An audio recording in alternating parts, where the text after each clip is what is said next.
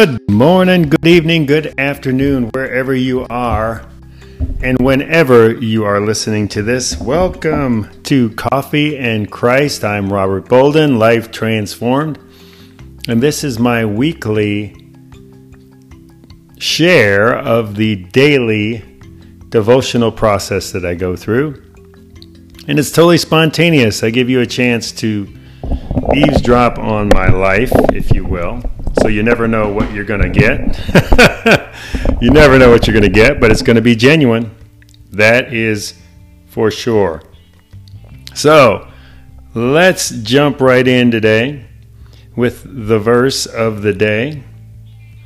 And again, I'm recording this on Thursday, July 8th. See, God has come to save me. I will trust in him and not be afraid.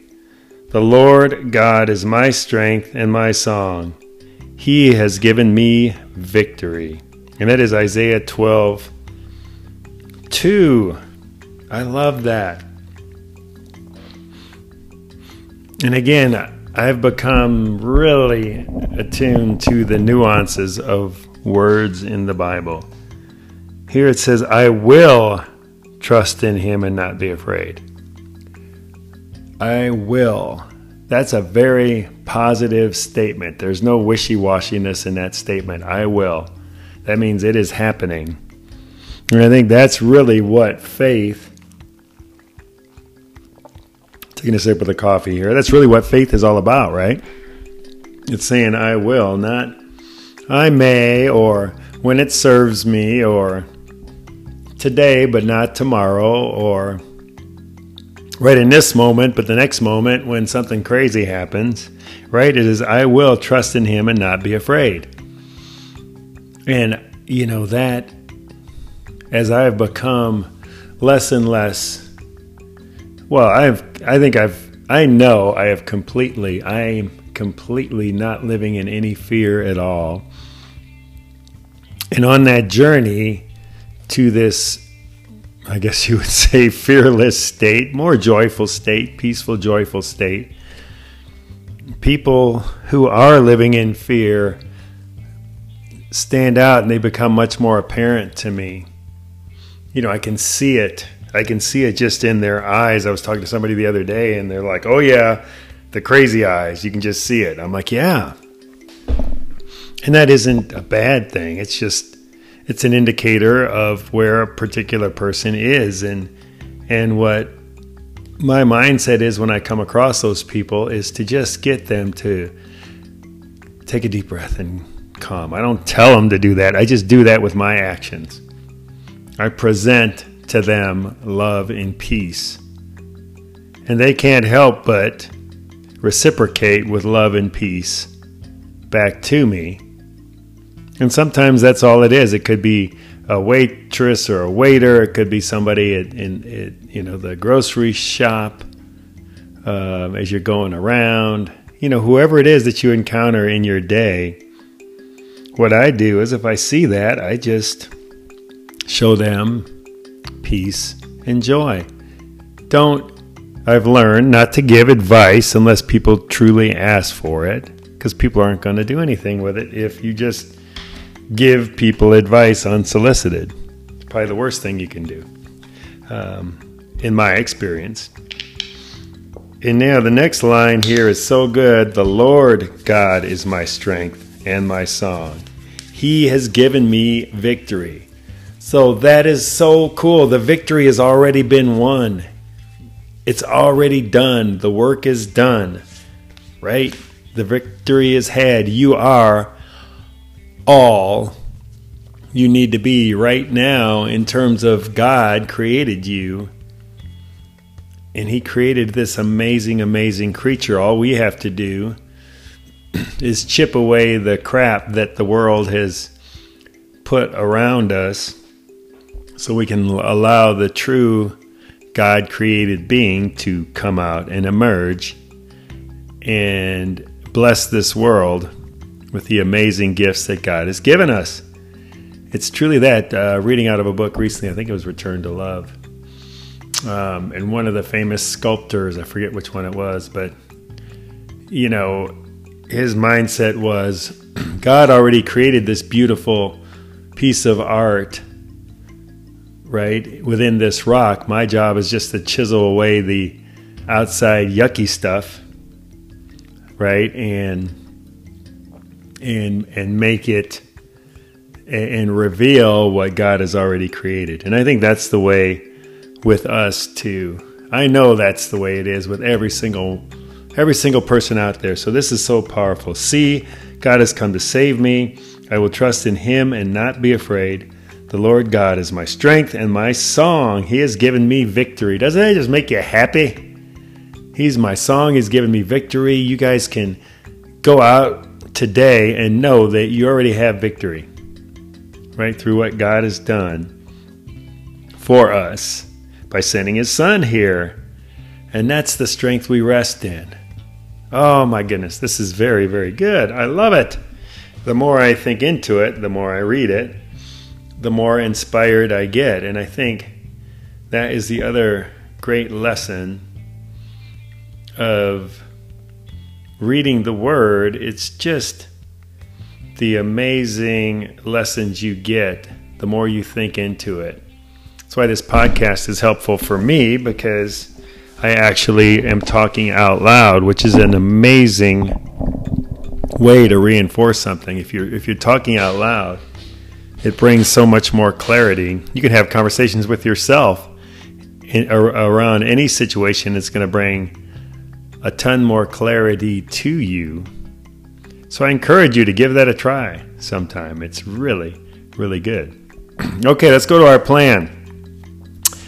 The title today is Making the Choice. The reason it is so crucial to adopt the Bible's view of a wise choice over finding the one, and this is to do with relationships, is that the former attitude allows you to objectively consider the person you marry. There is no objective measurement of destiny. How indeed can you possibly know if someone is your soulmate? Powerful emotions can blind us to all sorts of clues. But when we adopt the biblical attitude of making a wise choice, we can use all that God has given us to arrive at a solid decision that should be based on a number of factors. Scripture mandates is the person a believer who fears God, that's Proverbs 31:30, and who is biblically biblically eligible for marriage, Mark 10, 11, and 12. How do they handle their money? This is the wisdom. Is this person a hard worker? So you guys take notes. if you're if you're single and thinking about marrying one day, this is good stuff. Do they live an upright life? And that's Proverbs 13, 6, 20, 25, and 28. Does this person wound people with their words, or are they an encourager? and that's Proverbs 12, 18, and 18, 21. And finally, are they peaceful or are they quarrelsome? There you go. That's pretty good right there. So these are the tips, right? I love this. Um, definitely a blueprint for me as I move forward in my life. Um, so I love this wisdom. How do they handle their money? Are they, are they a hard worker? Do they live an upright life? Do they wound people with their words? Or are they encourager? Are they peaceful or quarrelsome? Parental and pastor advice. Your parents know you better than you may realize, and even if they aren't believers, they still usually want the best for you. At least consider their opinions. Also, talk to your pastor and other godly people you respect. Does this relationship seem like a fit to you? Are there any areas you're concerned about? Oh my goodness, this speaks to my heart all the way. I had even friends say to me after my last marriage, which didn't last very long. Well, I could kind of see there were some things, and I was like, why didn't you tell me? so I gave them permission to speak into my life, and if they see some things in the future, to just tell me, because I will listen to their wisdom for sure, and factor it in to my to my thought process. And ultimately, of course, I'm you know, surrendering all of that to God. But this is some good wisdom to mix in there. Um, let's see. If the people I most respect had serious reservations about a relationship, I would assume I had lost my objectivity. that I was both vulnerable and stupid due to infatuation and put all marriage plans on hold. Yes, so true. And I did have, thinking back, a couple of friends say, hey, you need to slow down a little bit and wait. And I plowed right through that advice. So interesting looking back and reflecting. Um, and, and, you know, that's where the learning comes. So going forward, I'm not going to plow through wisdom coming from, you know, my friends, my my G, follow, fellow Jesus followers, right? Rejecting the notion that God creates one person just for us doesn't discount the reality that God can lead us towards someone and help us make a wise choice when we seek Him in prayer. We want to surrender to God's providence by seeking and using the gift of wisdom applied learning, and rational understanding. That is so good. Go through the above questions and suggestions. Does any warning do any warning bells go off? While this may not sound romantic, it's much better to see these potential roadblocks now than into than 3 years into a marriage. Amen. That is one thing I am surely blessed for that my marriage only lasted a year so there wasn't a whole lot invested in it. I I cherished that year. It was an amazing two years.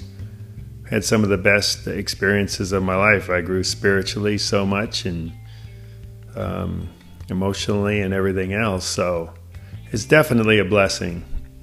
But to to the point of this, you know, notice those roadblocks early on and don't ignore them. That's what I'm learning, not to ignore them um, and to listen.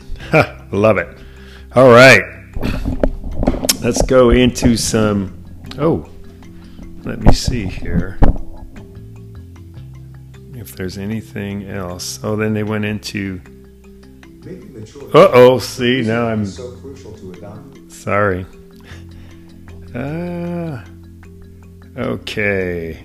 And then Mark 10 says, He told them, Whoever divorces his wife and marries someone else commits adultery against her. And if a woman divorce, divorces her husband and marries someone else, she commits adultery. Woo! That one is pretty crazy. Um, I think both my marriages, my ex wives divorced me. So maybe I'm in the clear. I don't know, though. I'd have to get some wise counsel around that for this life. I'm sure there are situations where, um, you know, like our pastor Ronnie always talked about, um, there's situations, especially if there's abuse going on, either physical or, or mental abuse, that get out, get out of the marriage as soon as you can. So this isn't an absolute thing here. As Jesus and his disciples approached Jerusalem, they came to the towns of Bethphage and Bethany on the Mount of Olives. Jesus sent two of them on ahead. Go into that village over there, he told them. As soon as you enter it, you will see a young donkey tied there that no one has ever ridden. Untie it and bring it here. If anyone asks, What are you doing? Just say the Lord needs it and will return it soon. The two disciples left and found the colt standing in the street tied outside the front door. As they were untying it, some bystanders demanded, What are you doing, untying that colt? They said what Jesus told them to say, and they were permitted to take it. Then they brought the colt to Jesus and threw their garments over it, and he sat on it. Many in the crowd spread their garments on the road ahead of him, and others spread leafy branches they had cut in the fields. Jesus was in the center of the procession, and the people all around him were shouting, Praise God! Blessings on the one who comes in the name of the Lord! Blessings on the coming kingdom of our ancestor David. Praise God in the highest heaven. So Jesus came to Jerusalem, went into the temple after looking around carefully at everything he left because it was late in the afternoon. Then he returned to Bethany with the 12 disciples. All right, I'm not going to read this whole thing, guys. I, I got, I think, caught into something else here, but that's the way this happens. Anyway, um, let's go ahead to the reading, and I think it is just that uh, that discernment. See, this is what happens in my everyday life. I think I'm going down one road, and I let technology fool me and I ended up down a whole nother path. So forgive me. All right, let's get into two kings right now. We've got landscapers here. They're actually putting in our landscape. I'm so excited. Okay. During Jehoiakim's reign, Nebuchadnezzar, king of Babylon, invaded the land, and Jehoiakim became his vassal for three years. But then he turned against Nebuchadnezzar and rebelled. The Lord sent Babylon Aramean, Moabite, and Ammonite raiders against him to destroy Judah, in accordance with the word of the Lord proclaimed by his servants the prophets. Surely these things happened to Judah according to the Lord's command, in order to remove them from his presence because of the sins of Manasseh and all he had done, including the shedding of innocent blood. For he had filled Jerusalem with innocent blood, and the Lord was not willing to forgive. As for the other events of Jehoiakim's reign, and all he did, are they not written in the book of the annals of the kings of Judah? Jehoiakim rested with his ancestors, and Jehoiakim his son succeeded him as king. The king of Egypt did not match, march out from his own country again because the king of Babylon had taken all his territory, from the Wadi of Egypt to the Euphrates River. Jehoiachin was 18 years old when he became king, and he reigned in Jerusalem three months. His mother's name was Nehushta, daughter of Enthilon, Elnathan. She was from Jerusalem. He did evil in the eyes of the Lord, just as his father had done. At that time, the officers of Nebuchadnezzar, king of Babylon, advanced on Jerusalem and laid siege to it. And Nebuchadnezzar himself came up to the city while his officers were besieging it. Jehoiakim, king of Judah, his mother, his attendants, his nobles, and his officials all surrendered to him. In the eighth year of the reign of the king of Babylon, he took Je- Jehoiakim prisoner.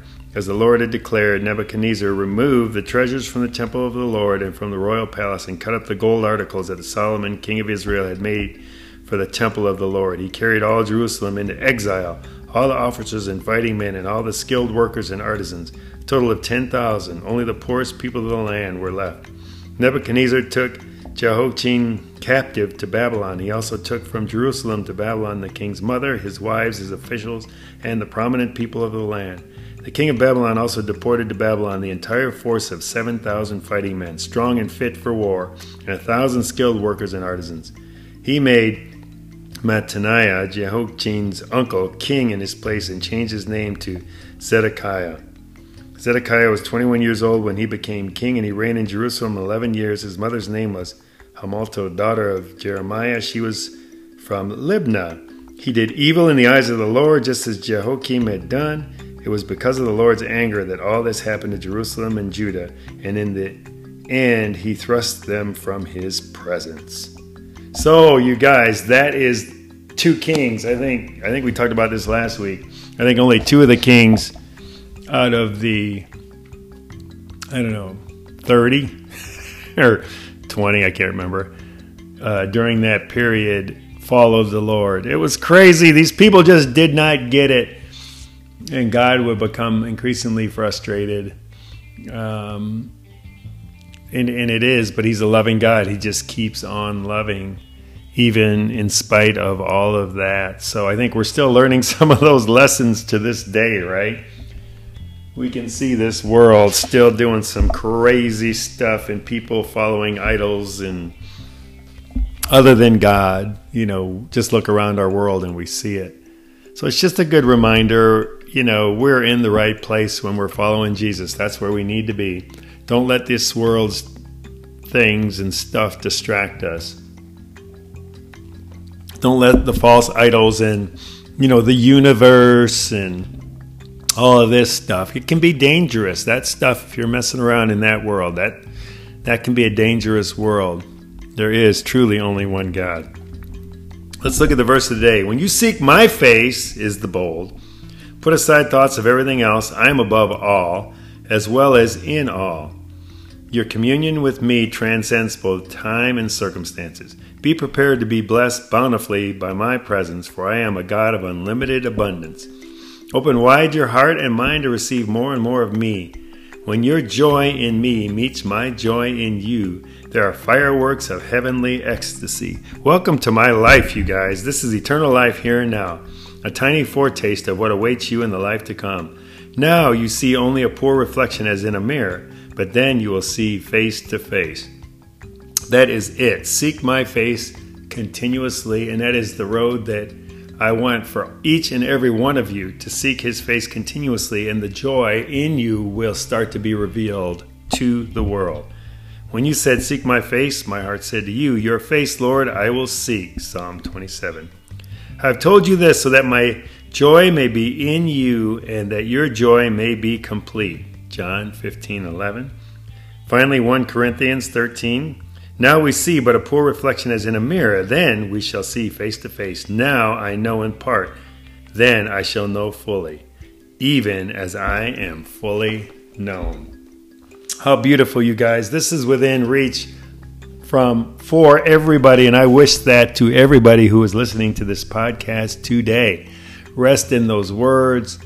Know that you are a masterpiece under that rock you're just waiting to be revealed. So allow all of that stuff to be scraped away. And you know what? That's what we do at Life Transform. We get people out of isolation into community. Because once you're in a community of people who know you, love you, believe in you, and don't judge you, you can allow and you can begin to chop away at that exterior and reveal who God really created in you. And how cool is that?